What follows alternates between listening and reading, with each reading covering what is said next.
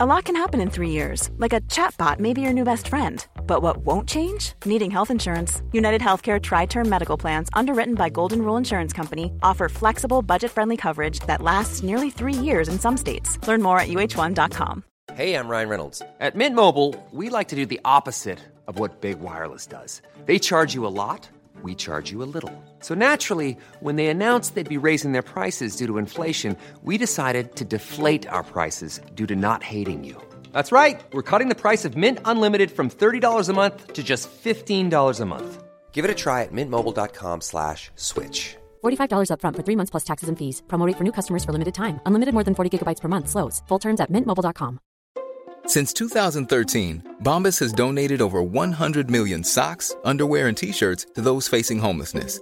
If we counted those on air, this ad would last over 1,157 days. But if we counted the time it takes to make a donation possible, it would take just a few clicks. Because every time you make a purchase, Bombas donates an item to someone who needs it. Go to bombas.com slash ACAST and use code ACAST for 20% off your first purchase. That's bombas.com slash ACAST, code ACAST. Totosvenskan är sponsrade av Simor. Det är vi oerhört glada med. Nu är ju den svenska bollen äntligen igång. Ni ser Discovery Plus sändningar från både allsvenskan och superettan med ert simor abonnemang Så in och skaffa det så missar ni ingenting. Och när det inte är allsvensk fotboll som rullar eller fotboll från superettan som rullar så finns ju även Serie A, La Liga och för all del även Champions League. Och har man ett simor abonnemang så behöver man inte bara titta på massa fotboll. Där finns ju Robinson som är ute och tuffar. Det finns en färsk Beck-film. Det finns jättemycket serier. Det finns precis alla jävla filmer ifrån Beck också, vilket många där ute älskar. Jag är såklart en utav dessa. Så in och skaffa er ett simor abonnemang Vi från Toto-svenskan säger stort tack till just Simor.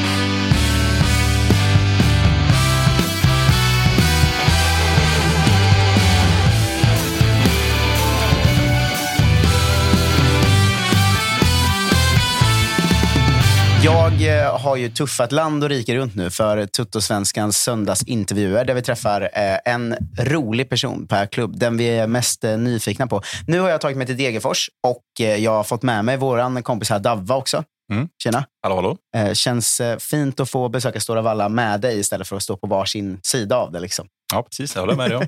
vi har tagit oss hit för att träffa Patrik Werner. Hallå. Tack. Hej. Hej. Ja, vi har ju pratat lite i den här serien om eh, roller och namn på roller. Du är ju sportchef då. Du har inget sånt Stefan Andreasson, att man måste kalla dig för något annat. Men vad, vad är sportchefsrollen i Degerfors? Vad innefattar den?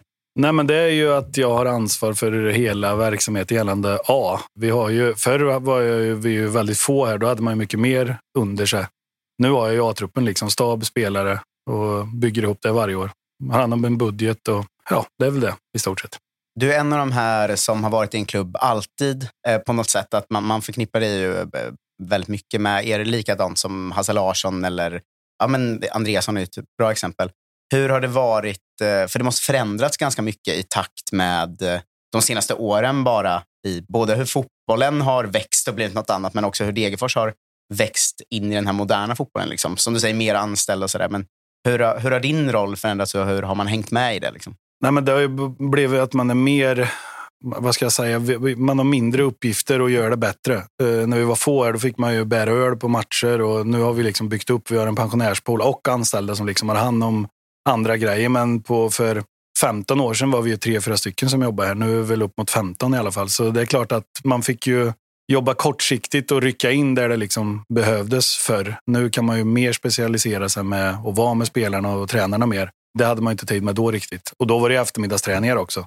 Nu är det liksom, kommer de på morgonen, det är frukost, det är, det är, liksom, det är helt annorlunda. Och, ja, vi har tagit jättestora steg som förening. Vi omsätter väl, jag tror vi är på 17, 70 miljoner nu. Va? Mm. Och för två, tre år sedan var det väl 20, 23 någonting. Så det har ju smält iväg, men vi behöver ju ta ytterligare steg. Men just nu känns det jättebra med all personal runt omkring. Vi har kompetens på alla områden tycker jag. Och Stravalla har blivit väldigt trivsam, även om vi har fattat en läktare. Så liksom, vi har arrangemang och allt sånt runt omkring har blivit bättre och publiken börjar komma tillbaks. Vi har jättemycket ungar som springer med våra merchkläder. Så var det inte riktigt för 10-15 år sedan heller. Så vi är liksom på gång på alla plan. Men det är ju på plan det avgörs. Vi måste hänga kvar. Det, det är det som är det absolut viktigaste. Det är ju herrlaget som är vårt lok i föreningen. Så. Jag tänkte, det, det var faktiskt lite det jag ville komma in på innan vår eh, standardiserade faktaruta.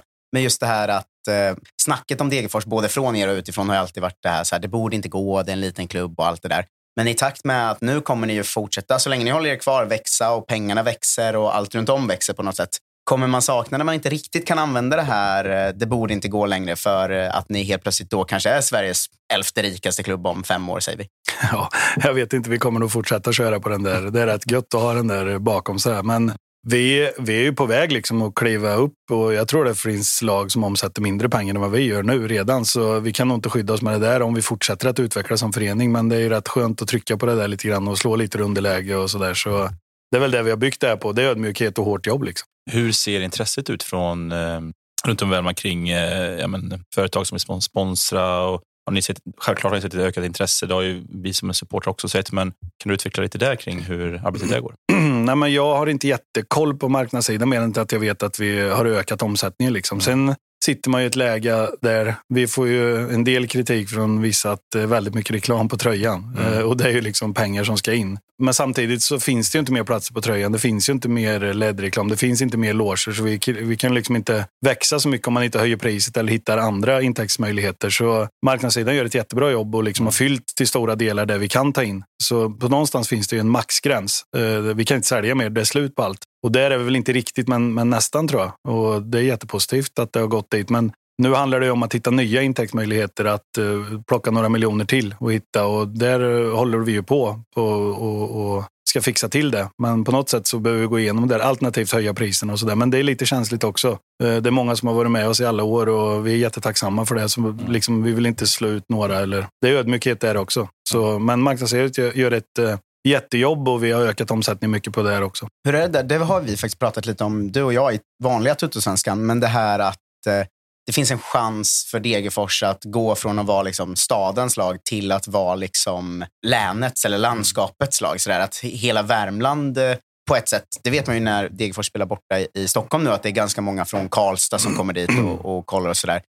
Hur, hur är det steget då? Är det ett viktigt steg för er att eh, liksom få hela hela Värmland bakom er eller, eller är det mer att man vill vara liksom, Degerfors eget lilla lag? Sådär? Nej, men vi vill väl vara både och. Tror jag. Det är så litet här, Karlskoga-Degerfors, och så har vi hockeyn i Karlskoga också. Så vi har ju liksom krämat ur det det finns här, tror jag, till stora delar marknadsandelar. Så det är klart att jag vet att vi är väldigt omtyckta uppe i Värmland, och, eller uppe, det låter som det är långt bort, men vi, vi vill ju liksom växa där också. Vi vet ju att det är ett stort intresse för, för oss där. Sen håller ju Karlstad på att satsa nu också, så det gäller för oss att liksom plocka supporter och plocka företag där också som vill stötta oss. Och det har, det ju, det har vi ju märkt en ökning, men vi vill ju ha ännu mer. Liksom. Nu är inte min geografikunskap här på toppen, men Degerfors ligger i landskapet Värmland, men i Närke...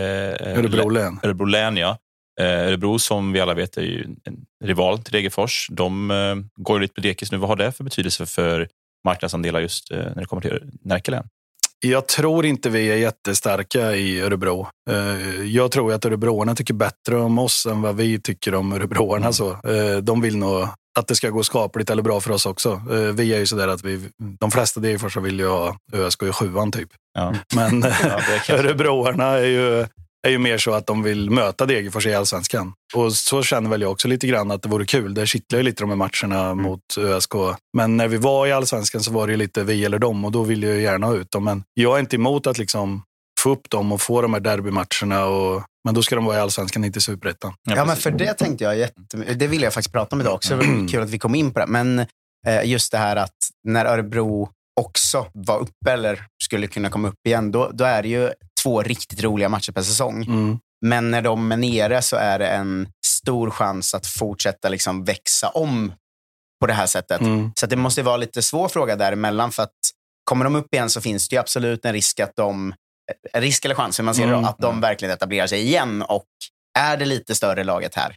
Eh, men om de ligger nere i fyra år nu, då är det ju ett väldigt läge för Degerfors att bli det här och nu större laget. Liksom. Vill du utveckla mer hur man ser på den? Ja, jag förstår hur du menar. Vi har inte tänkt så riktigt. Vi är ju, jag tror, det finns folk i Örebro som håller på oss, men det stora liksom, supporterfästet är ju Värmland, Västergötland för oss. Mm. Där är, det, är vi starka. Men det är klart att man supportrar kommer ju inte liksom ihåg när det går lite tungt. Det här har ju, jag har ju varit med så länge så jag vet ju på 90-talet, då var det ju ungefär som det är nu. Väldiga folkfester och det pratas fotboll och liksom ungar springer omkring med merch. Och det liksom var ett jättetryck. Sen gick det ju väldigt många år och där tappar ju vi generationer med supportrar. Då börjar ju de hålla på AIK, mm. Djurgården, Hammarby liksom, som var 7 till 15 år. Mm. Och de håller ju på dem än. Nu är det ju få barn eh, som växer upp nu som håller på andra lag än Degerfors. Nu knyter ju vi nya supportrar till oss som liksom förhoppningsvis ska hänga i resten av livet. Eh, och i Örebros fall och i alla andras klubbars fall när man inte får sportslig framgång är ju att det kan bli så.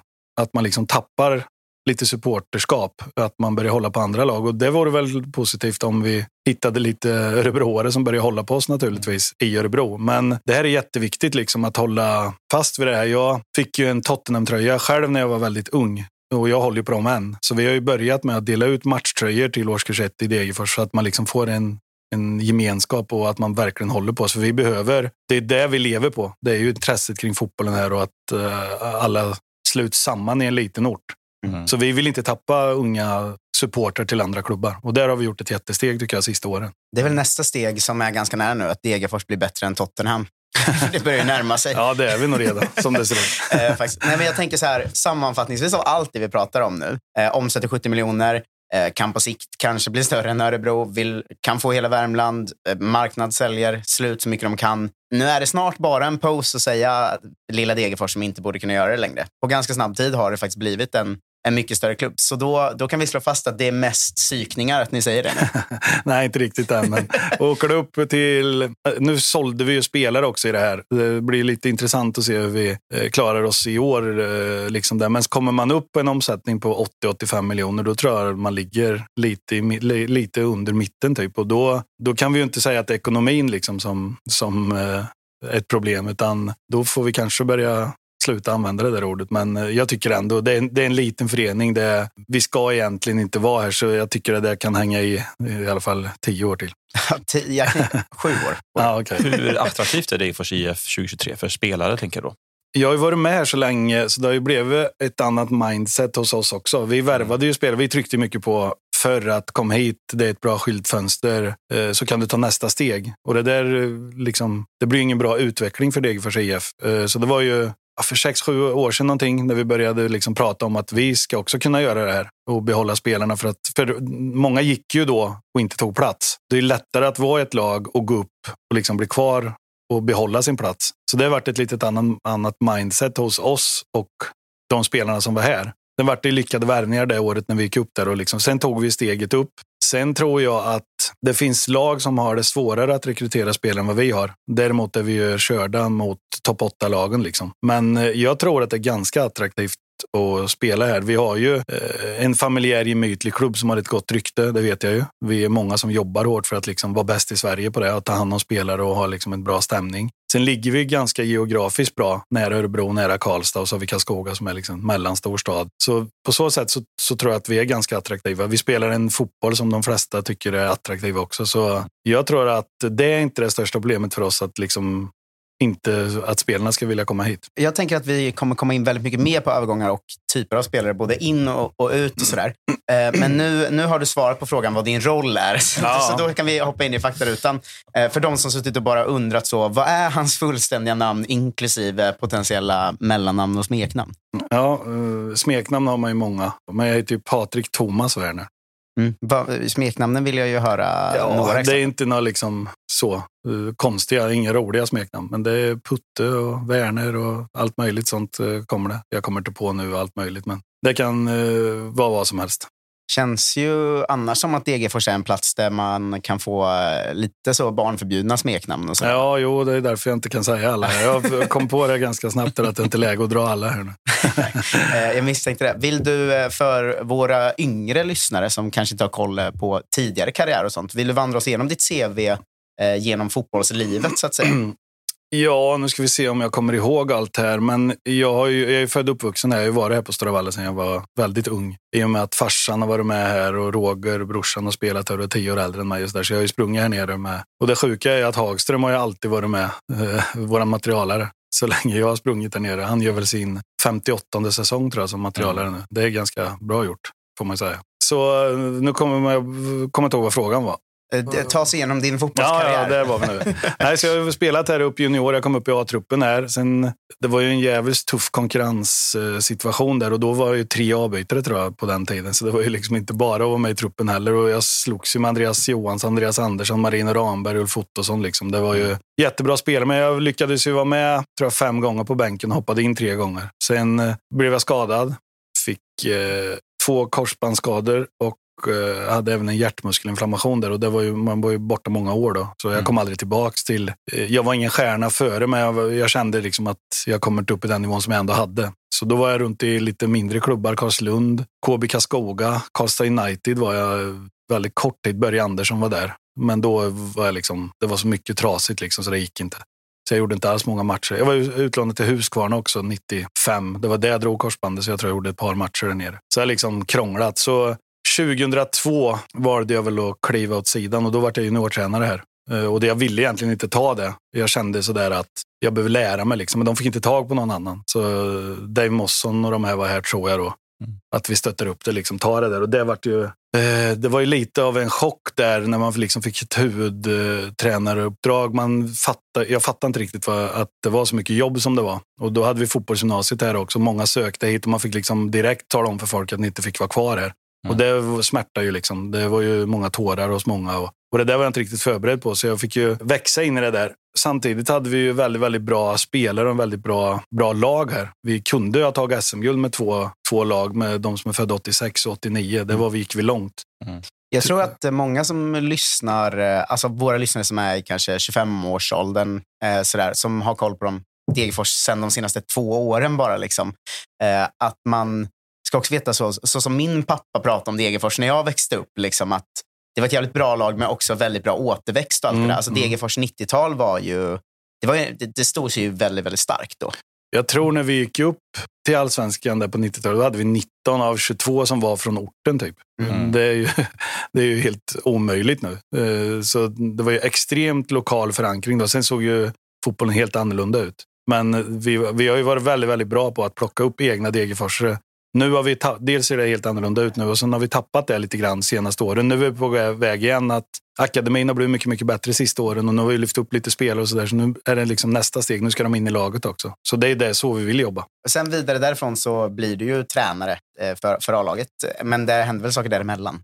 Ja, jag hoppar ju på. Jag fick ju, vi åkte ur 2008. Sen fick jag ju ta över. Då var det ju kombinerat sportchef, trend. Det var ju då i den vevan när det inte var mycket folk som jobbade här. Dålig ekonomi och så. Så då var jag sportchef och tränare ihop eh, med Jonas Lindskog då. Sen körde jag ju där från 2009 till sommaren 2016 tror jag. När dels, det liksom tar ju på en, det är mycket jobb. Liksom. Jag kan ju inte förstå nu att man hann med båda då. Men det är någon form av livsstil, man bara gasade på och så. Sen 2015 tror jag vi gjorde en bra vår. Nu har du kanske bättre koll på det. Jag är dålig att komma ihåg på det. Sen fick vi med Emil Johansson va? På hösten. 2015 slutade femma, va? Tror jag. Ja, Ja, men jag tror, vi, jag ja. tror vi plockade hem Emil Johansson det året. Mm. Och liksom, det var uppåt och så förlorade vi massa matcher och hade en jättetung höst. Vi rasade liksom ner. Var det samma år som Marcus Asfalt kom in också? Nu sätter du mig på pottkanten. Ja, jag jag är att dålig att komma ihåg sådär. Men jag vet i alla fall att Ja. 2015 gjorde vi en okej vår och vi liksom tog... Vi skulle ta lite sats Mm. och liksom hänga på där. Och vi fick... Vi hade en jävla otur i några matcher där. Mm. Eh, vet jag, så vi torskade och fick något kryss och sen började det liksom komma in i en ond spiral. Så vi liksom ramlade ner. Mm. Och så skulle vi göra ett omtag 2016 och liksom, nu ska vi vara bra från början. Så fick vi en otroligt tung vår där. Och jag kände väl liksom att kraften började ta slut. Så jag sa väl själv att jag vill kliva åt sidan. Eh, och konstigt nog så var det väl eh, de i styrelsen jag pratade med där ville att jag skulle fortsätta ändå. Men jag kände att det liksom var, var slut. Det, jag, fick, jag hade ju vänt och vridit på allt och liksom inte fått till det som jag önskade. Så jag, jag ville att Stefan Jakobsson då skulle ta över som var på akademin. Så vi hade liksom gjort klart allt och de kunde inte övertala mig utan jag ville bara liksom Dels för min egen del men också för föreningens skull att vi liksom skulle rädda upp det där. För vi var på väg att åka ur Superettan då. Så från 2016, sommaren där, har jag bara varit sportchef. Så. Mm. Så. Eh, Var det ett skönt steg att eh, liksom släppa det där eller är det i efterhand att man kan läng- längta tillbaka lite till, till tränarrollen? För jag vet att du varit med i damlaget här också. Ja, eh, jag körde några år. Nej, men det är klart att det är ju nerv kring matcher och liksom ta beslut som kan göra att man vinner eller förlorar matcher. Det är ju kul, liksom. men jag har ju samtidigt det med vårt eh, lag i allsvenskan. Liksom. Även om jag inte tar ut lag eller eh, byten eller sådär så har man ju tävlingsnerven att det är väldigt, väldigt viktigt. så. Så jag saknar det inte så. Det är så jävla mycket runt omkring med klipp och visa och alla samtal och folk som är besvikna om de inte får spela. Och det, det är rätt gött att slippa det där kan jag säga. Hur eh, nära A-laget är du nu? För du känns ju som en av de sportcheferna som är, är närmst eh, nästan. Liksom. Men när det gäller så här, det dagliga, eh, videogenomgång och käka frukost ihop som vi Mm. pratade om innan vi började spela in och, och sådär. Hur, hur nära A-laget är du idag? Nej, men jag är med jämt i stort sett. Eh, och det är också skönt, för förut hade man inte tiden. Liksom. Det var mycket annat som man skulle göra. Men nu träffar vi sig ju på morgonen och hela staben liksom lägger upp dagen. Och jag är ganska lugnt där. Jag är bara med lite grann och pratar. Och vill de ha något råd eller om det är något jag vill så säger jag det. Men lag och tagningar och allt sånt det sköter de helt och hållet själva. Sen käkar vi frukost, sen går jag på träning. Och sen är det mycket annat liksom som ska fixas med spelare, framförallt utländska spelare. Pappersarbete, det kan vara boenden, bilar, eh, mikrougnar, soffor. Liksom. Det är mycket sånt där som man, som man får ta som tar tid också. Så jag är liksom ett bollplank både till spelare och till, till eh, ledare. Eh, och jag trivs jättebra med det. Det handlar ju om att få alla att må så bra som möjligt här. Jag tror att det är det viktigaste vi, uppgift vi har i Lilla Degerfors. Våra nästa frågor, två frågor egentligen, är kommer ifrån och bor. Men nu har du varit inne på att det är väldigt mycket Degerfors. Men har det Ja. alltid varit... Är du född här och har du bott här hela livet? Ja, jag har ju varit runt på några ställen, så korta sessioner. Eh, Så är det ju. Men annars har jag ju bara sett och varit i Degerfors. Så det är många som frågar så där, vad är det som ni gör så bra här? Och så, jag har ingen aning liksom, hur andra lag eller klubbar eller orter funkar. Utan det är ju Degerfors som är liksom det jag kan. Nä- Nästa är ju född då. Det brukar jag kolla upp för det är så tråkigt att du ska svara på. Eh, 76, det, det känns ju ungt för den liksom, erfarenheten du har inom, inom fotbollen på, all, på alla håll. Liksom. Eh, hur mycket tid och ork har man kvar? För du är som sagt ganska ung för din roll ändå. Ja, jag, eftersom jag slutade spela fotboll ganska tidigt så fick jag ju mitt första tränaruppdrag när jag var 26. Eh, Så det är klart att man har lärt sig mycket och man har haft mycket kontakter. Och liksom, för varje år som går så lär man sig någonting. Eh, Och vi tar steg och klubben tar steg och liksom det, det flyter. Och jag, jag, kommer ju inte, jag har ju sagt det hela tiden att jag stannar här så länge Degerforsarna vill det. Eh, Sen eh, är ju det här det är ju sportslig framgång som avgör. Skulle vi åka ur eller göra det dåligt, då är det ju tränarna och jag som får skiten. Liksom. Så det kan ju vända jättesnabbt det här. Eh, Men jag kommer stanna så länge och vi jobbar stenhårt för att det ska bli bra. Så jag trivs jätte, jättebra och jag har all kraft som finns för att liksom lägga den i Degerfors. Om det skulle bli så en dag, mot förmodan, att du får lämna din roll, skulle du vilja söka dig mot något annat? Antingen land eller klubb då, eller känns det som att ja, men det är Degerfors eller ingenting? Liksom?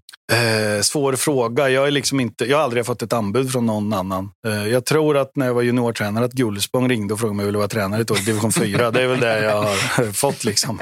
Så Oväntat jag, om du skulle ta det steget nu. Ja, Sportchef i Gullspång. Ja, ja men det, det är nog kanske inte aktuellt just nu. Men, nej, men jag är ödmjuk. Jag tycker att jag har ett jättebra jobb, men det är klart att får man inte vara kvar och den dagen kan ju komma. Så jag är inte dummare än så att man vill få till förändring eller något sånt. Så det är klart att jag kan inget annat än jobba med fotboll, så jag måste ju vara lyhörd och lyssna vad som finns i så fall. Men att byta nu, då ska det ju vara något extremt liksom, bra eller så. Men jag tänker inte så, utan all kraft går ju åt att Degerfors ska spela allsvensk fotboll. Jag tycker ju att det är är så jävla kul liksom, när vi har de här hemmamatcherna. Mycket folk, det är engagemang. Det, nu mot Djurgården hade vi det här öltältet här borta i skogen där vi tar emot och blandar supportrar. Och det liksom lyser upp hela samhället när vi har matcher. Och Det är ju det som driver oss, tror jag, de flesta. Att det är så jävla kul att vara i Allsvenskan. Så vi kommer slita så det bara ryker om det för att det ska upplevas år efter år. Vi lämnar fotbollen några frågor nu. Eh, laga mat eller hämta mat? Ja, jag, tyvärr hämtar jag jävligt mycket mat, men jag är inte helt oduglig att laga mat heller. Det är mer att man är slö tror jag, så det är väl både och. Men man lägger en hel del pengar. Och sen är man ju så jävla slö nu så man tar ju utkörning också jämt. Man orkar ju inte ens kliva ur och hämta maten utan det är lite onödiga utgifter där som åker iväg. Men jag har blandat får jag säga. Ja, jag vill bara bekräfta att du ändå kan laga mat. För Det som inte vi har berättat här för lyssnarna är att du lagar ju omelett till alla spelarna. Och det var en omelett kvar här när vi kom, så jag snodde en och den var, den var bra. Ja, vad bra. Mm. Det var bra. Eh, vad är din paradrätt?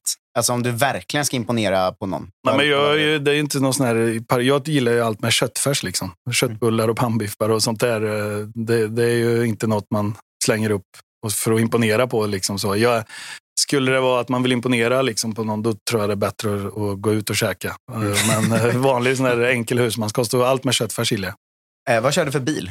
Eh, Volvo något 60, vad heter det? V60, Ja, 60. kanske. Jag, ja, det kan det vara. Jag, jag, är det något jag är dålig på så är det bilar i alla fall kan jag säga. Men det är en Volvo, bra Volvo jag har från Helmia. Det är så roligt med de här intervjuerna, för det gäller ju både, både större och mindre klubbar och både spelare och folk runt om. Men att folk kör ofta en ganska bra bil, men ingen bryr sig överhuvudtaget om vad det är. Nej, vi, jag har ju bil liksom från, från vår partner här och jag är jättenöjd med den. Den går bra och det är en Volvo vet jag. Så jag får ta reda på det. XC60 kan det heta det kanske. Mycket möjligt. Det är Ja. definitivt det. Vi säger att, Ja, men eh, det- att det är det. Jag tänker i takt med att det blivit mer liksom, eh, men vad ska jag säga, stjärnspelare än det var för Ligger de på mer om att det- klubben ska lösa nice bilar och sådär nu? Ja, här har vi ju ett eh, problem.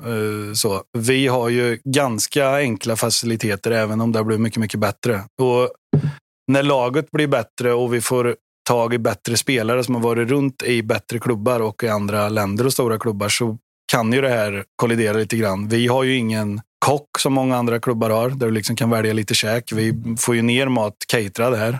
Frukosten är jättebra. Stisse och Hampus sköter den jättebra. Men det är inte liksom Scandic eller något sånt, utan det är ju lite basic. Men alla är nöjda med det, så de gör ett bra jobb.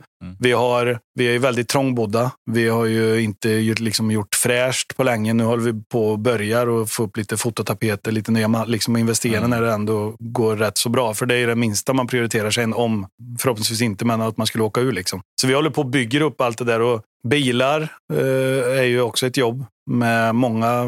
Man tjänar ju lite bättre i allsvenskan, så nu det är fler som liksom har råd att ha bil. I superettan var det ju inte lika vanligt. Så det är klart att vi som förening måste ju hänga med där. Eh, och det är klart att de här som värvas från division 1 och eh, kanske superettan, de tycker att det här är otroligt bra. Men så har vi några som kommer. Eh, Nico kom från Kina och så har du Bessie som har spelat Champions League-spel här.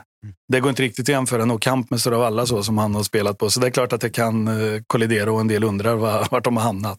Jag hade faktiskt en fråga om det. Att, eh, vad är den roligaste reaktionen du fått från eh, någon utländsk spelare när den har kommit till Degerfors? Nej, men det är ingen som gnäller liksom, eller har tyckt att det är konstigt. Eh, men vi försöker ju att göra det så bra det bara går med våra resurser. Jag tror att spelarna känner det, liksom, att det är familjärt och att vi bryr oss om dem och så där. Så det är ingen liksom som har tyckt att eh, vad fan är hamna liksom, eller så. Som har sagt det till oss i alla fall. Så jag tror att med vår liksom, kamratskap och hjälpa in spelare så tror jag att vi får lite överseende med det där. Men det är klart att jag förstår att när det kommer en matlåda istället för att det står... Äh, Alfie Whiteman kom från Tottenham, men jag tror att de borde säkert ha tre, fyra kockar som bara står och liksom lagar maten till dem. Och här kommer en matlåda. Liksom. Men han var ju jätteödmjuk med och tyckte att det här liksom var jättebra. Men tar vi Elias Bossa igen från Lund. Han tycker att han, jävlar vilken förening med alltihop. Liksom, det är jätte, jättebra tycker han. Men så kommer det spelare som har liksom varit på en väldigt, väldigt hög nivå som kan tycka att, ah, vad, vad är det här? Lite grann så. Men det är ingen Alfie Whiteman-typ som har landat och varit så här, eh, vart är stans bästa shoppinggata? Nej, nej. Jag visar ju Alfie Bongsen där ganska Ja, tidigt. det. Mm. Boston har ju inte öppet på luncher så det är Bongsen som gäller. Och jag sa ju att det var en väldigt eh, World populär... Ja, restaurant ja, det. Ja, men eh, han liksom, Alfie var ju grym på alla sätt och han anpassar sig jättebra till det här. Och det, det är ju glädjande när han vill komma tillbaks. Liksom. När du är i Tottenham och liksom, då har vi ju något. Det är ett kvitto på att eh, Degerfors har något. Så det var ju jättekul när han kom tillbaks. Men väldigt, väldigt ödmjuk kille och anpassat sig och extremt bra. Men det skulle ju kunna jag kan ju tänka mig att börjar du plocka tio spelare från Premier League så kan det ju bli strul med i alla fall sex, sju av dem i Degerfors. Men i det här fallet var det klockrent. Eh, Känner du över eller under den allsvenska snittlönen som ligger runt 100 000? Ja, det känner jag under kan jag säga. Eh, Det känns också som man har börjat inse i den här serien att eh, den allsvenska snittlönen dras upp väldigt mycket av vissa lag. Mm, Att, eh, Det är ganska lätt att höra på svaren att eh, den snittlönen beror nog mycket på fem, sex av lagen. Ja, jo, men så är det. Nej, men det är väl klart att vi känner ju bättre också nu när vi har klivit upp. Men jag har ju gått den långa vägen här. I början tror jag jag hade 3000 i månaden när jag var tränare 2002 där. Och jag hade inte mycket pengar i, när jag var både huvudtränare och sportchef också. Men det är klart att vi har ju fått upp lönerna också, vi som jobbar här nu. Och jag är nöjd med den lön jag har. Men framförallt är det ju ett extremt roligt jobb. Det är ju det som driver en mest kan man vara lite avundsjuk där på, för man pratar ganska mycket om en annan av de citat, små slutcitatklubbarna i Värnamo som har privatperson som pumpar in väldigt mycket pengar. Och det har ju ryktats mycket om uh, löner på deras bäst betalda spelare och sådär. Kan man vara lite så, uh, fan kan inte vi få någon miljardär som kommer här snart?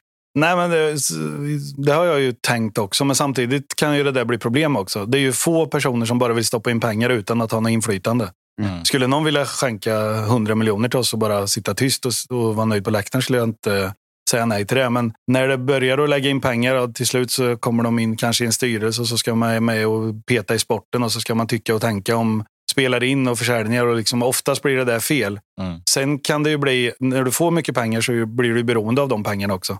Och den dagen inte den personen tycker att det är så roligt så är det risk att det faller. Så jag tror att det är mer en risk än en möjlighet för oss att ge oss in i, i den marknaden. Så om, om någon från Qatar eller så lyssnar, så back off. Jag skickar pengar och åk tillbaka. Typ. Det är väl det som är det bästa. För. Eh, vilket lag i Allsvenskan är skönast att slå? Nu kan du inte svara Örebro då, för de är ju... Nej, de är, nej men det är ju kul att vinna hemma här. Eh, mot alla lag.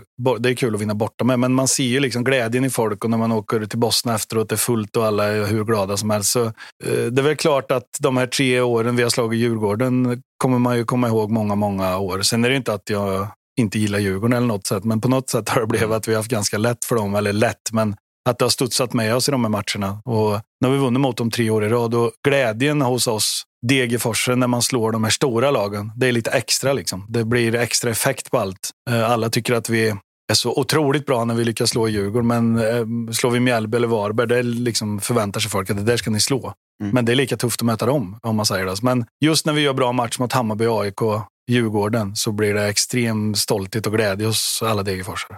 Så det är kul, extra kul att slå dem, om man lyckas med det. Eh, vilken sportchef i Sverige är svårast att förhandla med? Nej, men jag har bra relation. Jag känner inte alla jätteväl, men nu har jag varit med så länge så man har lärt känt många och det går rätt smidigt med allt. Eh, vill man inte sälja så säger man det och vill man sälja då får man ha en dialog kring det där. Men det är klart att man blir lite avundsjuk på andra klubbar som kan kräma ur mycket, mycket mer pengar än vad, än vad vi kan. Eh, jag skulle vilja sälja lite dyrare än vad vi gör. Men vi har höjt liksom den nivån också i lilla Degerfors. Eh, så vi har fått rätt skapligt betalt de sista försäljningarna, men vi vill ju liksom ta steg där också. Och det finns ju klubbar som säljer för 30-35 miljoner och jag tycker inte att de spelarna är så mycket bättre än de vi har. Samtidigt så omsätter ju de så mycket mer pengar och det är det man måste komma ihåg också. Man får ju titta någonstans. Får vi 5 miljoner så kanske det är bättre betalt än om någon får 15 i en klubb som omsätter 200-300 miljoner. Så man får ju jämföra det lite grann med, med hur stora vi är. Eh, jag vet att du har bra relation med Bosse. Eh, har du nämnt någon annan? Alltså i Djurgården då. Mm. Eh, lägger man på lite extra när han ringer då? För det är ändå en polare som du kan liksom... Du Nej, kan jävlas lite extra med honom när han vill ha Viktor Edvardsen. Nej, men Bosse säger bara vad som gäller och sen lägger han på så sitter man och pratar så är inte han kvar i telefonluren och sådär. Så det är alltid speciellt med honom. Men det är klart att vi har en bra relation med honom. Och i det fallet när Edvardsen skulle bli såld så ville ju vi det också. Mm. Då gäller det bara att få upp prislappen så mycket som möjligt. Vi hade ju i stort sett lovat Edvardsen att han ska gå där. Dels eh, är det ju extremt bra av oss att ta en gratis från division 1, eh, vinna superettan, vara kvar i allsvenskan och så sälja honom för en av de största summorna som jag varit med om i alla fall härifrån. Så det var ju, det liksom, det var ju inte en svår förhandling. Det är mer att man ska försöka vara lite svår för att få upp prislappen. Men det gick smidigt och Bosse är jättebra på alla sätt. Viktor var ju även aktuell för, eller han ville väl iväg också innan säsongen där. Eh, AIK om jag inte minns fel. Ja, han var ju väldigt het där när det dök upp. Mm. Men det var liksom inte förankrat på alla sätt tror jag. Eh, och Edvardsen är så, det tog ju typ två timmar innan han tyckte att allt skulle vara klart där. Han mm. var ju väldigt, eh, och sen tror jag väl AIK ångrar sig lite grann också där med Viktors bakgrund och det där. Så det rann ju ut i sanden självmant lite grann. Mm. Men det är klart att jag förstår ju att alla spelare vill ta steg när man kan tjäna mer och kanske vara i en större klubb. Det, det har jag full förståelse för. Men vi måste lära oss att sälja spelare eh, i rätt timing liksom. Vi kan inte bara ta oss... Och sen, ibland är det lättare att sälja när vi vet att vi har en ersättare som vi tycker är lika bra. eller så. Ibland kan det vara att när vi har ingenting här, vi sitter riktigt i skiten, då måste man ju tänka på det för sig, för det sportsliga i första hand. Mm. Ni har ju faktiskt gjort det ett par gånger, både med Viktor och, och, andra. Men eh, är ni på en plats där ni kanske har råd att behålla? Alltså om det skulle vara en tuff eh, bottenstrid i sommar, säger vi, och det kommer ett bud på eh, Dian som har mm. gjort en bra vår till slut. Sådär.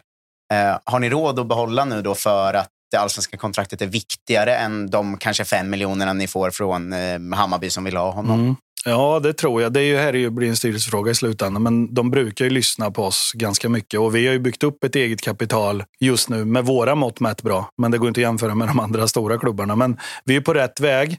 Men skulle vi liksom bedöma att vi har 25 poäng efter omgång 17, 18, Mm. då kanske man känner att det här borde gå. Då kan man sälja en spelare för att plocka in pengar. Men har vi lite poäng och en spelare och vi känner liksom att vi hittar ingen ersättare, då kommer vi säga nej. Då får vi sälja efter året i så fall. Det absolut viktigaste är att vi hänger kvar i allsvenskan. Sen får vi göra en bedömning utefter hur det ser ut. Nu har vi ju tre, fyra bra spelare som har utgående avtal.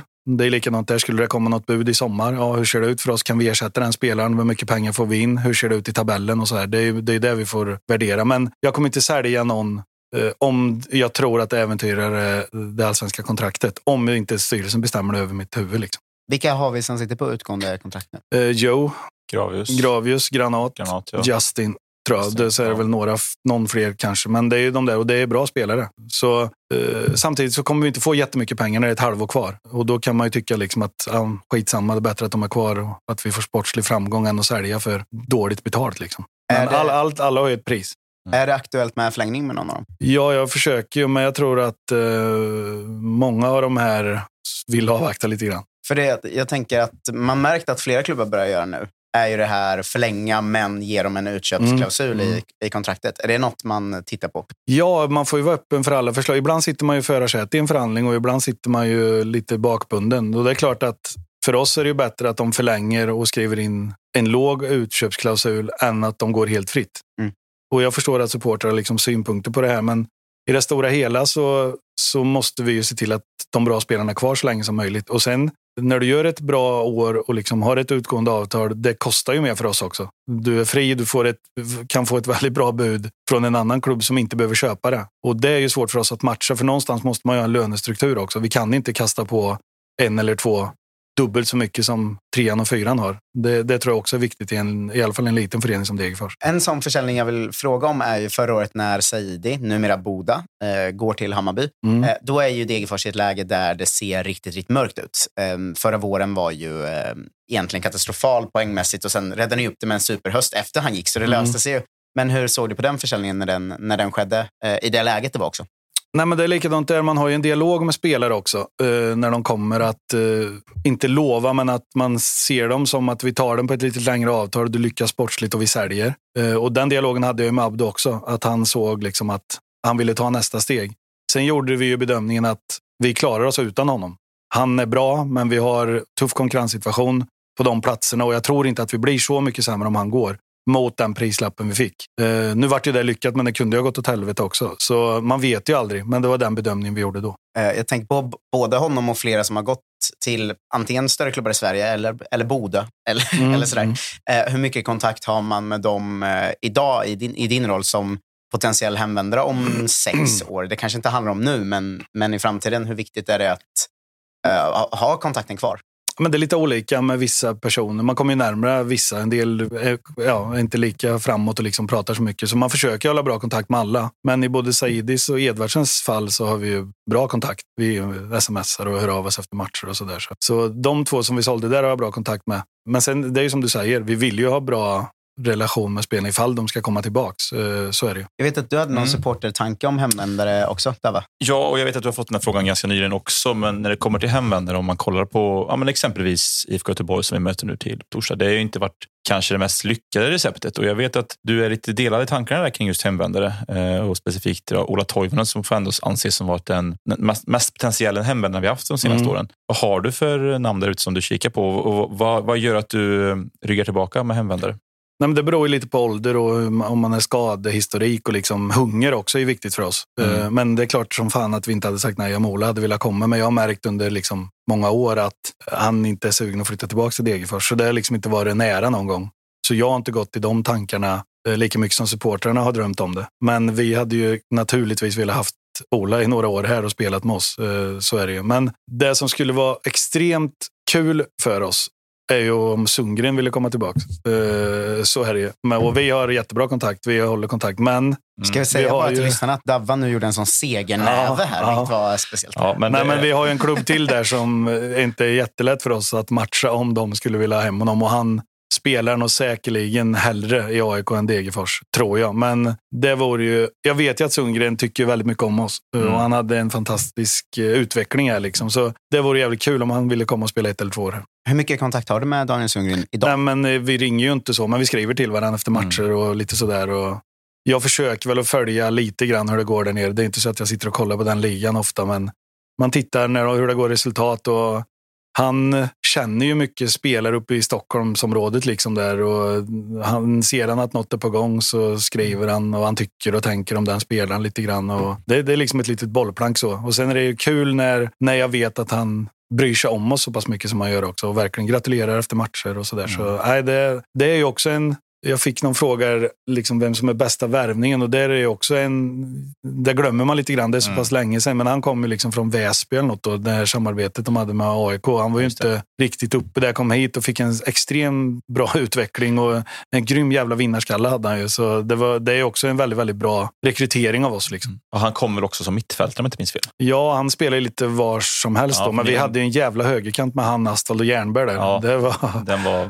det var var fin. fint. Var Ja, var det. Nej, Mm. får man drömma lite grann så kommer han hem och kör två år. Jag gissar att de Degerfors-supportrarna som lyssnar också eh, får ännu mer eh, liksom ved i den drömmen av att höra att det ändå är något du också drömmer om. Ja, så är det. Sen hur realistiskt det är, det får väl folk, andra folk bedöma. Men jag tror det handlar mycket om AIK där, vad de eh, vill och tänker. Och, och sen får vi väl se vad det dyker upp. Nu går ju han väldigt bra där, så är det möjligt att han kör vidare ut i stora världen några år till. Ja, jag tänker att det handlar ganska mycket om vad AIK har på sin högerkant när han väl väljer. För Mm. eh, om han kommer hem till AIK så tänker jag att då ska det vara en startspelare. Men har de då ett, ja, men en, eventuellt ett landslagsnamn som de hade tidigare med Lustig exempelvis, då, då blir Vi det kanske så. säljer Elias Bosayen dit, precis i samma veva där, så tar vi Sundgren hit. Ja.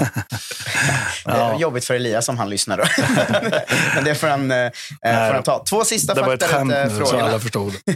Vad är det märkligaste som hänt under en match? Det var ju när vi mötte ÖSK här när Linjeman vart skjuten, sa han.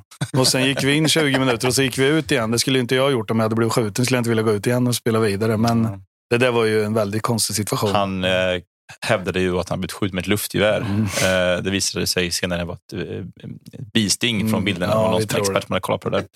Men jag vill också minnas att det var en match med en hund också va? Ja, just det. Jag sprang in och bet linjeman i vaden här. Det är också speciellt. Ja, det hände mycket i Degerfors. Och Nu i helgen var det ju älgar utanför Kanadaskogen där, så de stockholmarna tyckte att det var helt otroligt. Att... Det var jättekul för jag kom till den här um, samlingen där borta och träffade då vår SLO, Kalle Stark, som är en god vän till mig. Och han sa det, han kom fram och sa att märklig händelse just nu. Jag, det var, jag fick visa några stockholmare att det fanns älgar här borta. Fick jag visning av älg? Ja, han tyckte det var kul. Ja, så det, det hände mycket här nere. Ja. Men nu på försäsongen var väl eh, Sean Sabetkar, vår kompis, helt eh, till sig över att det var massa älgar överallt Mm. va? Det har ju också en speciell händelse. När Sean var klar för oss och sänkte oss i Svenska cupen där ute på övertid. Ja, jag, jag hade faktiskt tänkt fråga om det sen. Ja. för att, eh, man har väl varit med om mycket konstigt som sportchef genom åren. Men det här var ju alltså då att eh, Sean, Sean som då var kapten i Västerås eh, blev klar för Degerfors. Snacket var att han var helt klar. Sen kan det säkert att det återstår några detaljer och sådär. Men att han går alltså ut i match när han redan är klar och sänker Degerfors. Firar också som en Ja. dåre när han gör målet.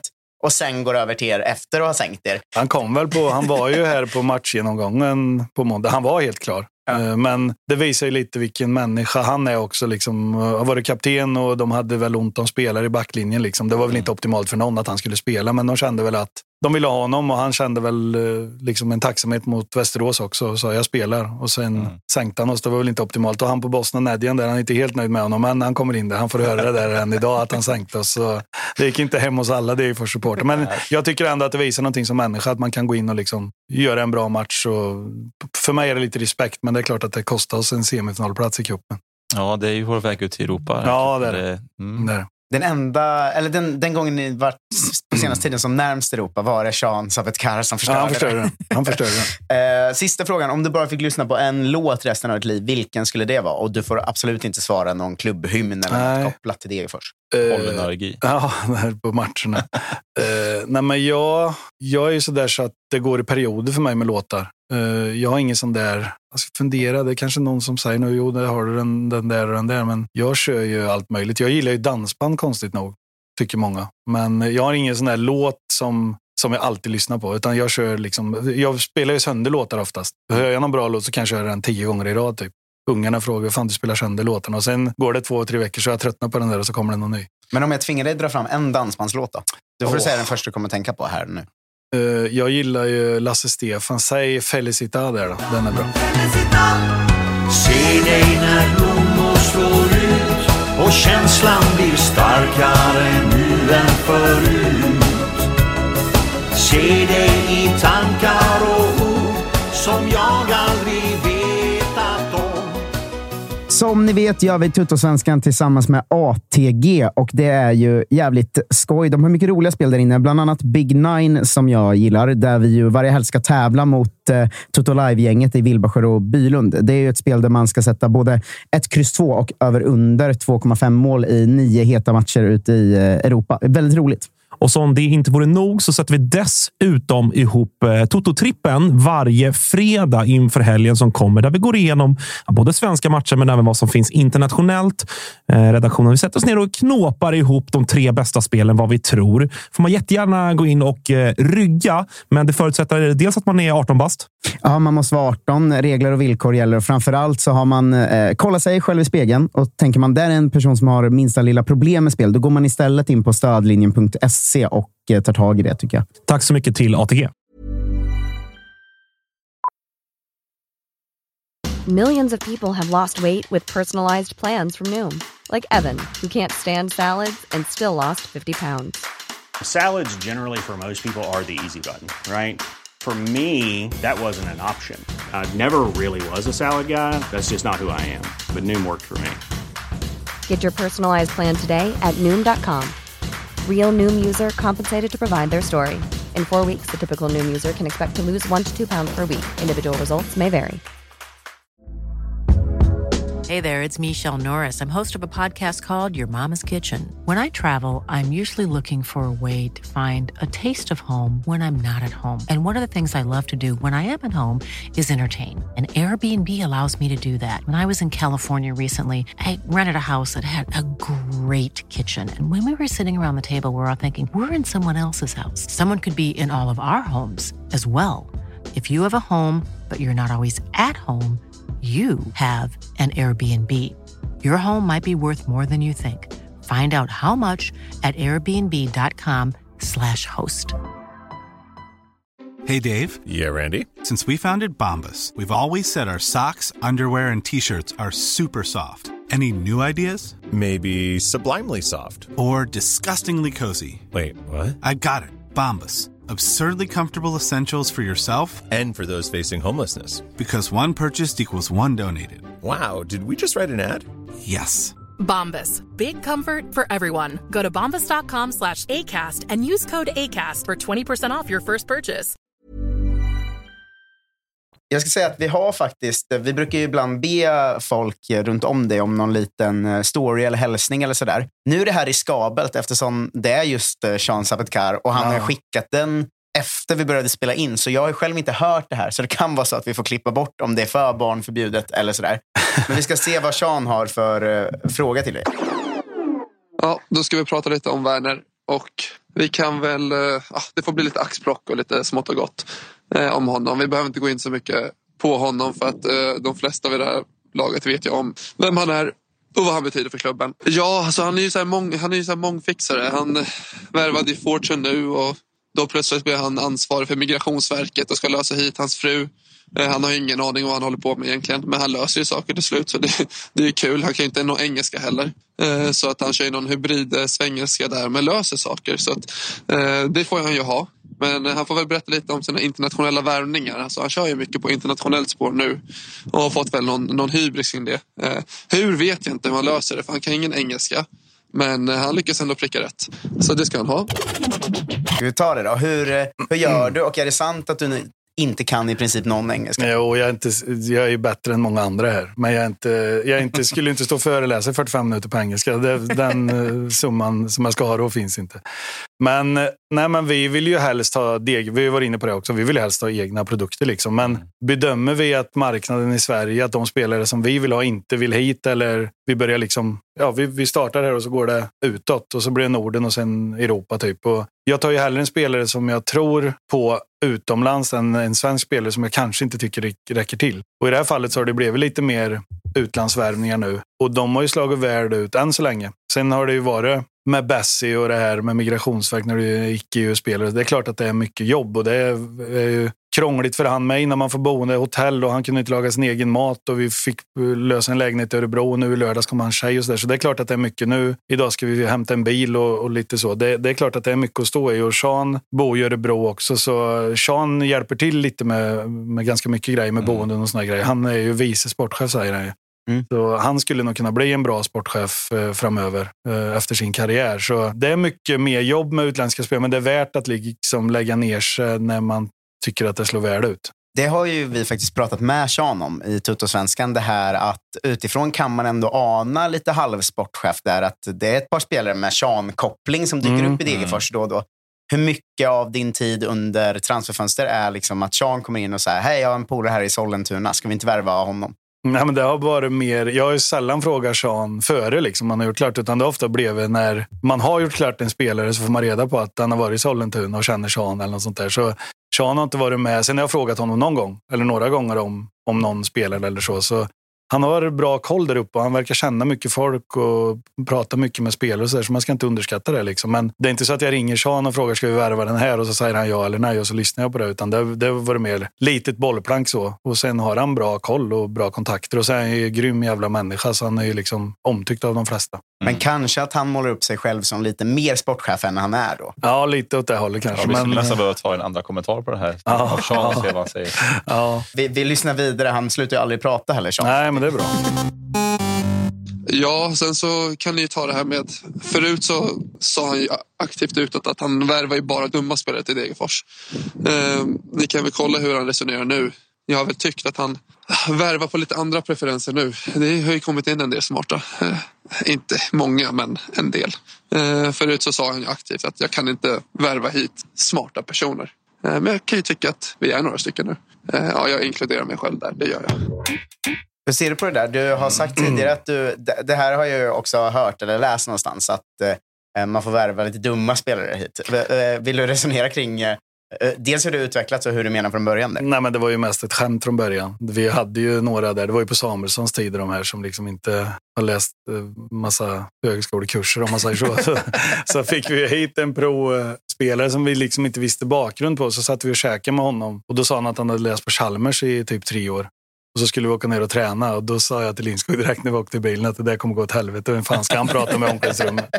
Så det var ju där det började. Liksom. Men vi är ju inte så att vi kollar hur de är. Däremot så träffar vi spelare och pratar med dem och vill känna att det känns rätt.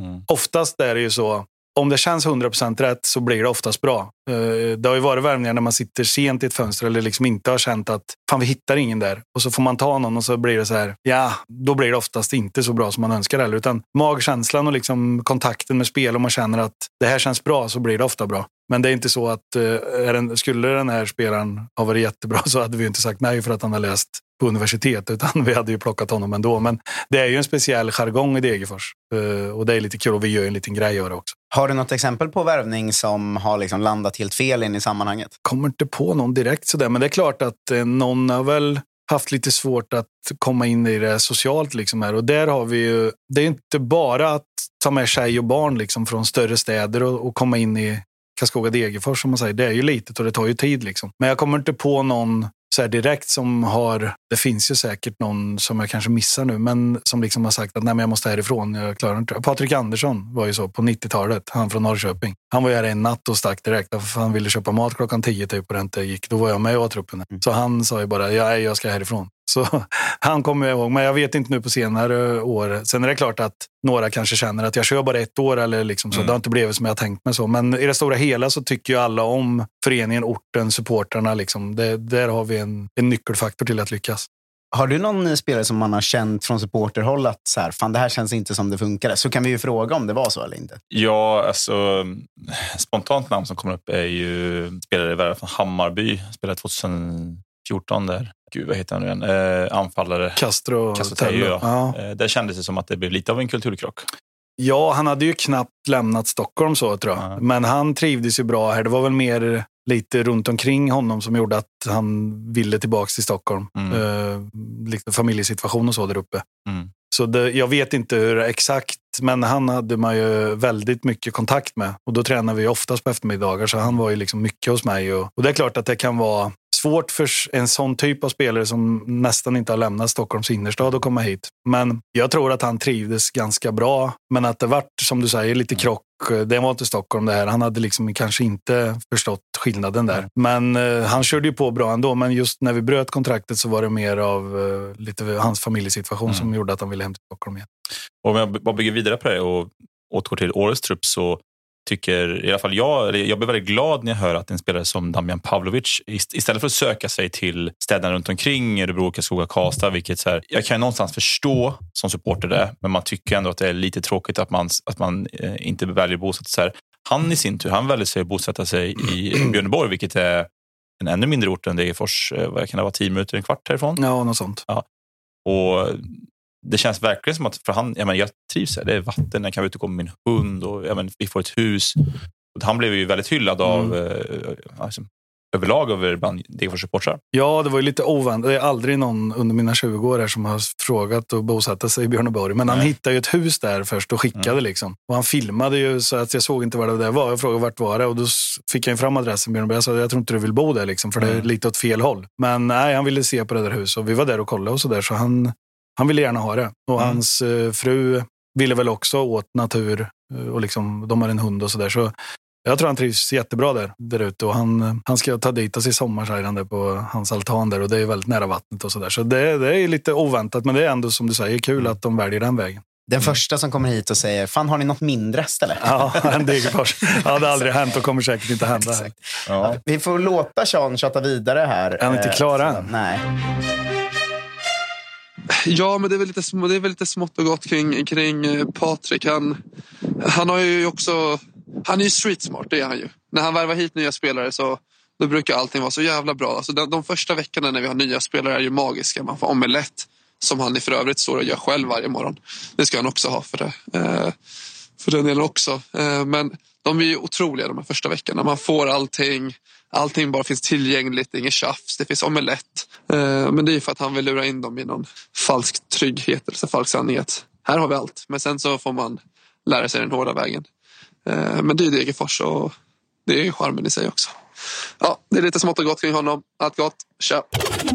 Är det sant att det är lite av en fasad första veckan att eh, fan vad bra allt det här? Nej, men man vill, det, jag tror det är viktigt, liksom, första intrycken och så. Och det är klart att vi gör lite extra för att alla ska trivas. Och det är ju mycket jobb, men samtidigt så är det ju värt det när de liksom kommer in i det på ett bra sätt och man ser att de trivs. Det blir ju liksom ett kvitto på att vi har gjort något bra. Och det, det är klart att det är mycket som ska fixas och det är ju jag som får den kontakten eh, med många andra klubbar och såna players manager. Det har ju inte vi eh, som fixar och allt sånt. Och, eh, migrationsverk, boenden, möbler. Vart vill de bo? Vi åker och tittar och det är inte jätteenkelt att få in någon så här i Örebro eller så där. Så det är klart att vi försöker ju att göra så att de ska komma in i det så snabbt som möjligt. Så han har säkert en poäng i. eh, Sen är det ju inte så att jag har 14 dagar sedan slutade jag och, och bry mig om spelarna. Utan jag tror att det är inte bara jag, utan alla är ju väldigt måna om att, eh, att man ska trivas här. Och jag hävdar ju fortfarande att sådana här ikoner som Hagström och Stisse är jätte, jätteviktiga för oss. Eh, som har varit här länge. De ser vad det betyder eh, när vi vinner och såna här grejer. Jag tror att man får lite extra procent av spelare när de ser att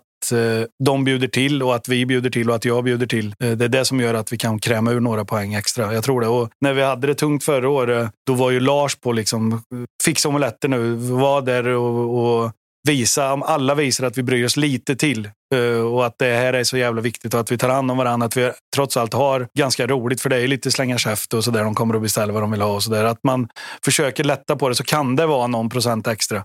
Där är vi bra, liksom, att hjälpa varandra och kräma ur och, och ha lite roligt fast det går tungt. Jag tror att det där är vi, kanske inte bäst i Sverige, men topp i Sverige på att ta hand om varandra. Och, liksom, och det tror jag är en bidragande orsak till att, att vi fortfarande är allsvenska. Eh, Jag tänker att vi tar vid där och kör några sista eh, ämnen. Eh, lämnar Sean för nu. Han hör väl av sig med fler saker i Ja. framtiden. Eh, men jag tänker vi kan ta vid där med förra säsongen som ju var riktigt, riktigt tuff som vi varit inne på. Framförallt vårsäsongen där, ja, där nästan inget gick rätt kändes som ett tag där. Det var ju mycket snack kring eh, tränarduon också. Eh, huruvida de skulle få gå eller vara kvar och där. Eh, ni valde att ha dem kvar och det känns som att de har ett enormt förtroende här. Vill du berätta lite om det? Hur, hur, ser du på dem och liksom, hur nära var det att det blev en förändring där förra sommaren? Nej, men, eh, vi har just tittat på det här lite grann. Och de två första matcherna förra året var ju rätt så bra från vår sida. Vi hade Djurgården Mm. borta, hade fyra ramträffar. Och det är klart att vi kunde ha gjort det bättre, men har man lite flyt så ramlar ju någon in där. Vi kanske kunde ha fått någon poäng. Eh, Sen spelar vi vår hemmamatch i Örebro mot eh, Häcken. Och vi har 1-1 i 84 och Raja Mojan har öppet mål till att göra 2-1. Mm. Och sen kontra, eller ja, anfallet efter så gör de 2-1. Så vi kunde ju ha fått bättre utdelning de två första. Sen börjar det liksom bli eh, tunt. Värnamo borta är dålig och sen fick du ju den här matchen mot Elfsborg med 6-0 här och det var slut efter 10 minuter typ. Då var, ju, då var vi ju usla. Men de två första matcherna var vi ganska bra om man ser till prestationsmässigt och vilka lag vi mötte. Men efter det, det är klart att det blir ju ett tryck, även om det inte är som en storklubb här, så blir det ju många som tycker att det måste hända något och så. Och eh, vi är passiva och sånt. Men jag hävdar ju att ta ett beslut, att ha dem kvar är också ett beslut. Det behövs ju inte till en förändring att byta folk. Men det är klart att vi, dels pratar vi ju med varandra om det. Vi är öppen dialog och så, hur de kände. Och de hade ju fortfarande ett driv och de tyckte ju naturligtvis att de kan göra saker och ting annorlunda också. Mm. Men sen pratade vi med, ja, vi var, styrelsen var med några ur dem, ur en sportgrupp. Vi, hade, vi pratade med spelarna. Spelarna hade fullt förtroende för dem. De tyckte själva att eh, de har underpresterat. Eh, men de tyckte eh, att vi skulle ändra på vissa saker kring träning, eh, kring resor, liksom sådana små detaljer som vi gick in och gjorde. Eh, Så vi fick ju ihop gruppen där efter sex matcher. Vi gjorde precis allt och jag, jag hade aldrig en tanke att ta bort dem eh, under de premisser som var. Att det finns förtroende och liksom, jag såg deras driv. Det är skillnad om det var som när jag hoppade av 2016, att jag började känna mig tömd. Och liksom, det, finns ingenting kvar. Då kanske vi hade agerat annorlunda. Men de är jätteduktiga tränare och det är alla allsvenska tränare. Men ibland blir det liksom fel. Och med vår familjära klubb som många kritiserar också, så tror jag att det är en vinning liksom i att ha nära relationer. Och, det var aldrig nära, men det är klart att det diskuterades efter den tunga starten. Men efter det så fick vi bra effekt på det. Sen hade vi en djävulsk tur uppe i Sundsvall som vann den matchen. Det kunde ju ha varit sju raka torsk och det, jag vet inte vad som hade hänt om det hade gått sju, åtta, nio, tio matcher. Men vi hade tur där uppe och vände och efter det så blev vi lite bättre. Och sen efter sommaren så blev vi mycket bättre. Tackar vi eh, Boda i efterhand för både Ja. vändningen och Ja. försäljningspengarna. Det var ju då han åt potatismos för det där och tyckte och sen ville han ha det jämt sen. Pulver, sån här, så, du, pulvermos. Så han gjorde ju tre på den. Så jag vet inte om han fortsätter att äta det uppe i Hammarby. Och, Men eh, hur ser du på, för jag tänker på just eh, Solberg och Holmberg, så här, att det, det har ändå varit en åsikt att för att Degerfors ska kunna ta nästa kliv, att det kanske behöver komma in utifrån annat folk, för att de är ju också nära klubben och allt det här och har varit en del av det och sådär. Hur ser du på den tanken som ganska många ändå har slängt fram senaste året, att för att Degerfors ska kunna ta ett kliv upp i tabellen så kanske det behövs eh, folk från annat håll. Liksom. ja, jag tror ju tvärtom. Att eh, det är ju tack vare det som vi är där vi är. Och vad är nästa steg för Degerfors IF? Det är inte realistiskt att liksom tro något mer nu. De har tagit upp oss i allsvenskan, deras första år. De har klarat oss kvar i allsvenskan två år. Vilka andra tränare hade klarat det med de resurser de har? Jag skulle vilja vända på det och säga att de har gjort en bragd här. Eh, sen är det alltid folk som ropar på förändring eller att ni känner varandra för väl, ni är som en familj eller så. Men jag tror att det är tack vare det som vi är där vi är. Och jag tror inte att man ska sträva efter att bli så mycket bättre, utan ibland ska man vara ganska nöjd med vad man har också. Jag ser klubbar som gör förändringar för att de tror att det ska bli så mycket bättre och så går det åt fel håll istället. Så jag har jätterespekt för de två och jag tycker att föreningen har ju tagit rätt beslut och jag ser gärna att de är tränare i flera år till här också. Och de är också väldigt unga, ska man komma ihåg också, i sin erfarenhet Mm. av utvecklingspotential. Mm, absolut. Eh, Men jag tänker på eh, vad nästa steg är. Då tänker jag ändå att, som vi har pratat om med växande ekonomi och växande sammanhang, borde inte Degerfors kunna bli, inom en ganska snar framtid, en klubb som ganska tryggt kommer tia istället för att behöva dansa runt den där linan neråt? Ja, men det är ju det vi har som mål också. Eh, Men för att vi ska ta någon tränare utifrån så tror inte jag att det har blivit bättre. De gånger vi har gjort det har det ju snarare blivit väldigt dåligt och så sticker de bara härifrån och så står man liksom och då börjar de ringa in de här igen. Det finns ju klubbar som har varit så att man, ja, nu räcker det inte till med de här hemvävda lösningarna utan nu ska vi ta något annat och så går det åt helvete och så tre år senare får man ringa in de här igen i superettan eller division 1. Så jag tror att vi jobbar rätt och vi har två jättebra tränare. Men det är ju liksom inte, det är ju, ligger ju inte på dem att ta nästa steg. Det är ju mer på mig och på styrelsen hos föreningen att öka omsättningen, ge dem lite bättre förutsättningar. Då tror jag definitivt att vi kan ta nästa steg. Och för att vi ska liksom vara topp 8 eller bli 9-10 och vara stabila så krävs det inte nya tränare för oss utan ge dem bättre möjligheter och resurser så kommer de att och lösa det på bra sätt. Men de har ett utgående avtal. Det är möjligt att de försvinner härifrån. Men jag, i min värld så ser jag gärna att de är kvar några år till. Jag tänker på det här just eh, dansandet kring linan. Att det är faktiskt så att när ni går upp från superettan så det är ju en riktigt svettig höst där, där det håller på att eh, försvinna, eh, Ja. uppflyttningen. Och nu har vi två säsonger i rad där det varit extremt nära att faktiskt åka ur igen. Hur mycket skulle ditt liv förlängas av att få lite lugn och ro någon gång? För det här känns ju otroligt, att det ska vara så stressigt Ja. varje höst. Liksom. Nej, men det är väl klart, jag tror alla behöver det för att liksom landa. Och när det blir så här sista minuterna också, hela organisationen går ju och väntar på vad som ska ske. Så vi kan ju inte planera på lång sikt heller förrän sista omgången är spelad. Skulle vi, som vi då hoppas, eh, vara klara i omgång 24, 25, 26 så tjänar man ju en och en halv, två månader på att planera nästkommande år. Och det skulle vi må väldigt bra av, liksom, att vara ute lite mer i god tid och så. Eh, men eh, vi räknar inte med så mycket annat än att det kommer hänga in i slutomgångarna nu också. Jag vill minnas att du har, eh, när vi låg i Superettan inför slutomgångarna, pratat om just det här med att, hur det har varit jobbigt att ligga i nedre hälften av Superettan, men nu när det var på målsnöret i Allsvenskan, att det var nästan jobbigare upplevde Mm. du. Känner du så nu också efter två säsonger i Allsvenskan? Jo, men jag känner det är jobbigt kring matcher för jag vet vad det betyder för folk. Det är det som är jobbigast. Och då när vi skulle gå upp där, då alla sa ju att det var klart typ efter omgång fem. Vi var så pass bra och gjorde mål och alla det kom, det kommer gå upp. Det är ungefär som alla säger om Öster nu. Mm. Efter fyra, fem omgångar. De kommer gå upp. Så jävla enkelt är det ju inte. Visst var det att ni fick en satans träff på typ alla nyförvärv Ja, och sådär ja, också? Att det det var, fick det var så här, de här sex spelarna är hur bra som Ja. helst nu. Liksom. Jo, men det, så är det. Och det är ju kanske det man måste som en lite mindre förening. Att allt ska ske samma gång. För får du en eller två eller tre, då försvinner en eller två. Och så ska du börja om igen. Så nu fick vi ju träff och det är väl kanske därför vi är där vi är. Så, så är det ju. Ja, jag, jag har ju en, eh, en sån grej som vi brukar prata om i supporterhåll som du säkert hört väldigt ofta och det är ju just det här när vi säljer då Erik Björndal till Örebro för en viss summa pengar, över miljoner tror jag. Vi får på köpet också Johan Bertilsson och vi plockar in Viktor Evertsen i samband med det här. Det gick ju inte jättebra för Erik Björndal i Örebro, eh, men det gick desto bättre för både Evertsen och Bertilsson. För mig är det någonstans där det liksom vågen väger över till våran fördel, om du förstår vad jag menar. Mm.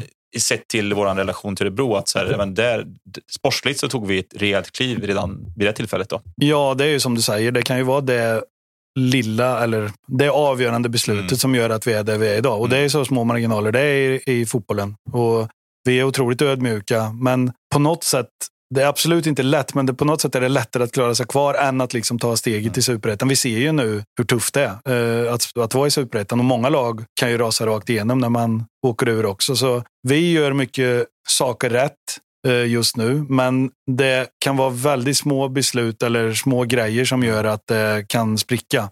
Det är därför jag menar på att vi är lite som rädda om vad vi gör nu än att sträva efter att vi ska förändra ännu mer för att vara topp 6 eller något. För jag tror inte att det är realistiskt. Jag tror att det är bättre att vara liksom rädda om den verksamhet vi har nu. Vi gör saker och ting bra än att eh, hitta nycklar för att bli ännu bättre. Vi har pratat lite om de här eh, sliding doors-ögonblicken. Att om något hade gått annorlunda en gång så hade man varit på en helt annan plats idag. Liksom. Och för mig, jag vill se om du håller med om det, att hade ni inte gått upp den hösten, det var 2020 va? Jag, 2020. Ja. Eh, hade ni inte gått upp den hösten så hade ni inte gått upp efter heller. Utan att det var just den här träffen där spelare kanske hade försvunnit och det hade blivit tufft. Håller du med mig om att den, när ni går upp där, att det hade sett väldigt annorlunda ut idag om ni inte gjorde det? Ja, det håller jag med om till 100 procent. Det var, ju man, det var ju därför man var så otroligt nervös och liksom känslofylld när det där sker. För jag kände ju lite likadant. Klarar vi inte det här nu så kommer det ta 20 år till. Så jag håller definitivt med om att eh, lösa det där, det var nyckeln till att vi är där vi är idag. Vi hade inte kunnat gjort som många andra lag "Nej, vi ska upp nästa år eller nästa år. Jag tror att vi hade blivit uppköpta och inte fått sån träff på nyförvärv och i sämsta fall kan man åka ur när det är sådär. Det är livsfarligt att vara topplag och vara bra och inte ta steget för du blir oftast eh, söndervärvad då och då kan det snarare bli åt andra hållet. Så jag håller med dig till 100 procent där. Men det, för det leder mig till min, eh, den lite jobbiga frågan då. Om ni skulle åka ur, tror du att ni skulle kunna studsa upp igen fort? Eller skulle man... Är det så pass skört fortfarande att det skulle ta tid och folk skulle försvinna och man skulle behöva vänta 20 år till? Liksom? Var, var tror du ni ligger idag? För det där det förändras väl för varje säsong Ja. som går. Men vart, här och nu, om ni åkte ur i år, tror du att ni har det i er att kunna studsa upp igen? Jo, bättre nu än då. tror jag. Vi har ju lite bättre ekonomi nu, men det är det här som jag tycker är viktigt också. Att klara sig sportsligt och så bygga på kontot så mycket som möjligt. Och just nu mår vi ju ganska bra med ett relativt bra eget kapital, men jag vill ju att det där ska vara gånger tre typ, när nu hoppas jag inte det, men om och när det händer så att vi liksom kan återinvestera och bygga ett slagkraftigt lag igen. För många tycker ju att det är trevligt här. Det är ju inte så att spelarna inte vill hit om man hittar dem så, utan det går, men mycket är ekonomi Mm. eh, i det här. Så för mig handlar det om att klara sig kvar tre, fyra år till. Eh, kanske sälja spelare för 20, 25, 30 miljoner på fyra, fem års sikt och liksom lägga det i ett eget kapital så att föreningen ska må ännu bättre. Jag är nöjd med det svaret, för det är en sån sak. Man tittar ju utifrån på, på de här klubbarna som allt, där det finns risk. Alltså Halmstad kan åka ut, Mm. Degerfors skulle i värsta fall kunna åka ut, Varberg skulle kunna åka ur. Så försöker man ju liksom själv se hur det kommer gå om det skulle hända.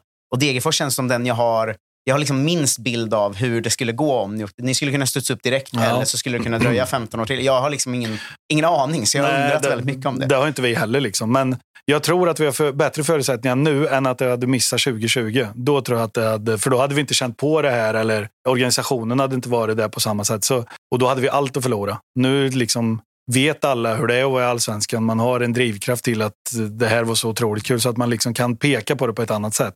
Så jag tror inte att det är helt kört att det ska ta 20 år igen, om det nu händer. Vi hoppas na- eh, naturligtvis inte att det ska göra det, men om det händer så tror jag att det finns möjligheter att studsa tillbaka igen. Men för varje år som går och vi kan bygga på vårt egna kapital ännu mer, så ökar chanserna för att det kan gå snabbare. Jag har ju en fråga som har upp, kommit upp och det var väldigt eh, mest kuriosa egentligen. Du nämnde att du spelat i Casa United. Var det under, samtidigt som de mötte Lazio och Nej. Tingvalla Fabrizio Ravanelli var med? Nej, det tror jag inte. Nej. Vet jag gjorde knappt någon match där. Det var ju slutet på karriären. Jag kände ju Börje Andersson väl. Vi jobbat ihop här och han var tränare där då. Jag tror jag, att de pratade om att jag skulle jobba där eller om jag jobbade där någon månad på kansliet där också. Men jag vet inte fan om jag gjorde någon match överhuvudtaget. Jag tror jag var med på försäsongen, sen drog jag knät igen. Liksom och så, där. så jag tror inte att det är så många som kommer ihåg min fotbollskarriär i Karlstad United, så kan jag säga. Nej, jag hade definitivt inte koll på dem. Jag Nej. hade ändå en svåger som spelade där då. Så att, Ja, Eh, nej, det är inte i historieböckerna. Eh, Sen så, jag har ju haft den eh, rollen i Tutsvenskan att jag har varit lite av så här skvallertant när det kommer till Degerfors och kanske i dig ibland att jag har lite rykten och sånt där. Och jag menar, det skulle kännas fel om jag inte satt här med ett rykte som jag vill att du förnekar och bekräftar. Och det är just med sportchef Andreasson. Det är alltså inför Elfsborg hemma i fjol när vi torskade med 6-0. Då är det en eh, viss eh, ägare på Bosna som säger att eh, Andreasson han drack det under bordet rejält dagen innan matchen där. Nej. Ja. Nej, så farligt var det inte. Men vi hade en trevlig middag ute där. Men Ja, okej. Det är lätt att det blir lite överdrivet uppe på Bosnad, men eh, vi hade kul. hade vi. Ja, för jag, jag tänkte det, om, om du ändå inte klarar fighten mot eh, sportchefen i Elfsborg dagen innan, så hur ska laget kunna ta fighten på plan? tänker jag? Nej, men där är jag starkare. Ja, okej. Ja, men det det det tror jag vi vinner. Men då- det är så farligt var det inte den Nej. eh, gången.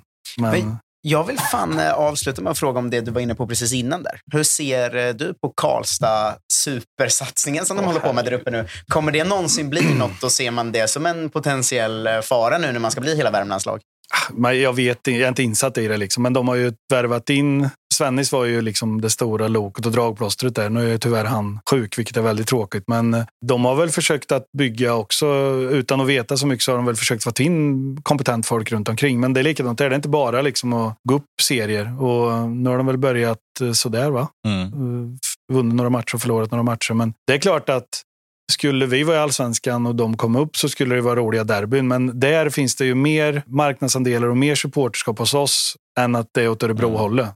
Så det kanske kan skada oss mer på sikt att Karlstad skulle bli starka i fotboll just med näringsliv och sådär. Så, men just nu så fokuserar vi på vårt och derbyn är kul och skulle det bli så så är det så. Vi, vi får ta hand om vårat. Vi får följa och se vart det tar vägen. Det finns ju två gamla Degerfors-spelare, kanske fler, men två i alla fall som sticker ut. Och det ena är ju då, som vi snackade om, Erik Björndal, men även Johan Bertilsson, som nu när jag tänker på det så vill jag ändå säga det att han är, får väl ändå ses som en typ av hemvändare ändå. Han Mm. gick väl från Degerfors sen ut i Europa, vet jag, Polen någon gång. Ja. Och det var ju väldigt lyckat. Han var ju den som gjorde 1-0 hemma mot, eller borta mot Ljungskile. Så han sköt ju oss upp mer eller mindre. Mm. Och han sköt oss kvar i Östersund. Så det, det är väl ändå slå mig själv på fingrarna och säga att det hade jag fel. Det, det, det lyckades med en hemvändare. Ja, nej, jättebra. Och Bertilsson har ju sagt hela tiden sedan han lämnade att man ville ha hem. Liksom. Mm. Och han är ju jättebra. Liksom. Det var tråkigt att han gick sönder nu. Mm. Men han kommer säkert tillbaka. Han är ju fräsch i kroppen och sådär. Så vi Mm. får se nästa år. Vi ska se, vi spelar in det här onsdag. Ni ska möta Göteborg imorgon. Den matchen skiter vi alltså i idag eftersom det här släpps på söndag. Men jag har en avslutande fråga som jag tror gäller mig och många andra. Det är ju så att det Allsvenskan Fantasy sitter man ju nu och kollar på vem man ska plocka in i eh, Degerfors eftersom Degerfors har eh, en double game week då, eh, omgång nio där. Två matcher samma. Du som har bäst koll av alla på varenda spelare här ju, eftersom det är du som har tagit hit dem och du vet varför. Vem kommer lossna poängmässigt i Degerfors i år och, och spotta in poäng? Men då måste det vara en offensiv kraft. Eller jag kan inte reglerna med det riktigt. Eller vad, Kan man få bra poäng på defensiva spelare också? Eller? Gärna en defensiv spelare som gör ett par assist och sådär i så fall. Ja, men ska det vara någon i bakre leden, då är det ju Elias i så fall. Eh, om du pratar assist. Men Korac, eh, han kommer ju bli viktig i de här matcherna och kriga i eget straffområde. Det tror jag. Men det ger ju inte något poäng i fantasy. Men däremot kan det ge oss poäng i tabellen. Men det? eh, annars är det ju det är ju som eh, alla tror, att det är Vukojevic som ska göra mål på kontringar och sådär. Men jag tror ju också att Gvargis, nu är det tätt matchande här och han har varit skadad och sådär, men det är en poängspelare också. Så det är väl en liten dark horse kanske. Sen kommer inte han kunna spela eh, alla de här matcherna tror jag, med tanke på hans skadehistorik. Men det är en fin spelare. Får man, hur får man poäng för målvakter? Nollor mest och lite räddningar. Också. Ja, nollor är vi ganska varit dåliga på i år. Ja, men då, Men- det är bra att vinna ändå, för till slut håller man nollan och då Ja, vinner man ändå. För någon, någon som har lite flugit under radarn, tror jag, är ju Sonder Rockbach. För Mm. herregud, vilket nyförvärv du har hittat där. Ja, han är jättebra. Och där, eh, det är som jag sagt hela tiden, vi tyckte att vi hade bra målvakter förra året också, med all respekt för Jeff och Elfie. Men det här är en nivå till. Det känns tryggare på något sätt. Och Det är alltid farligt att säga så här, för då blir det något strul. Men där är vi liksom lite starkare, det är mer stabilitet. Liksom. Det är inte de här, än så länge, får jag säga, att vi har släppt in en massa enkla mål. Och vi hoppas ju att vi ska vara, vi har varit med i matcherna nu. Förra våren var det slut liksom, tidigt i matcherna och sådär. Mm. Så nu är vi, nu är, det fightas i 90 minuter. Elfsborg hemma, det är 2-1, det står och väger lite grann, det står 1-1 och Djurgården avgör vi 78 eller något sånt där. Så vi är homogenare som lag och det kan vara en bidragande orsak på målvaktsspelet där. Sondra var jätteduktig.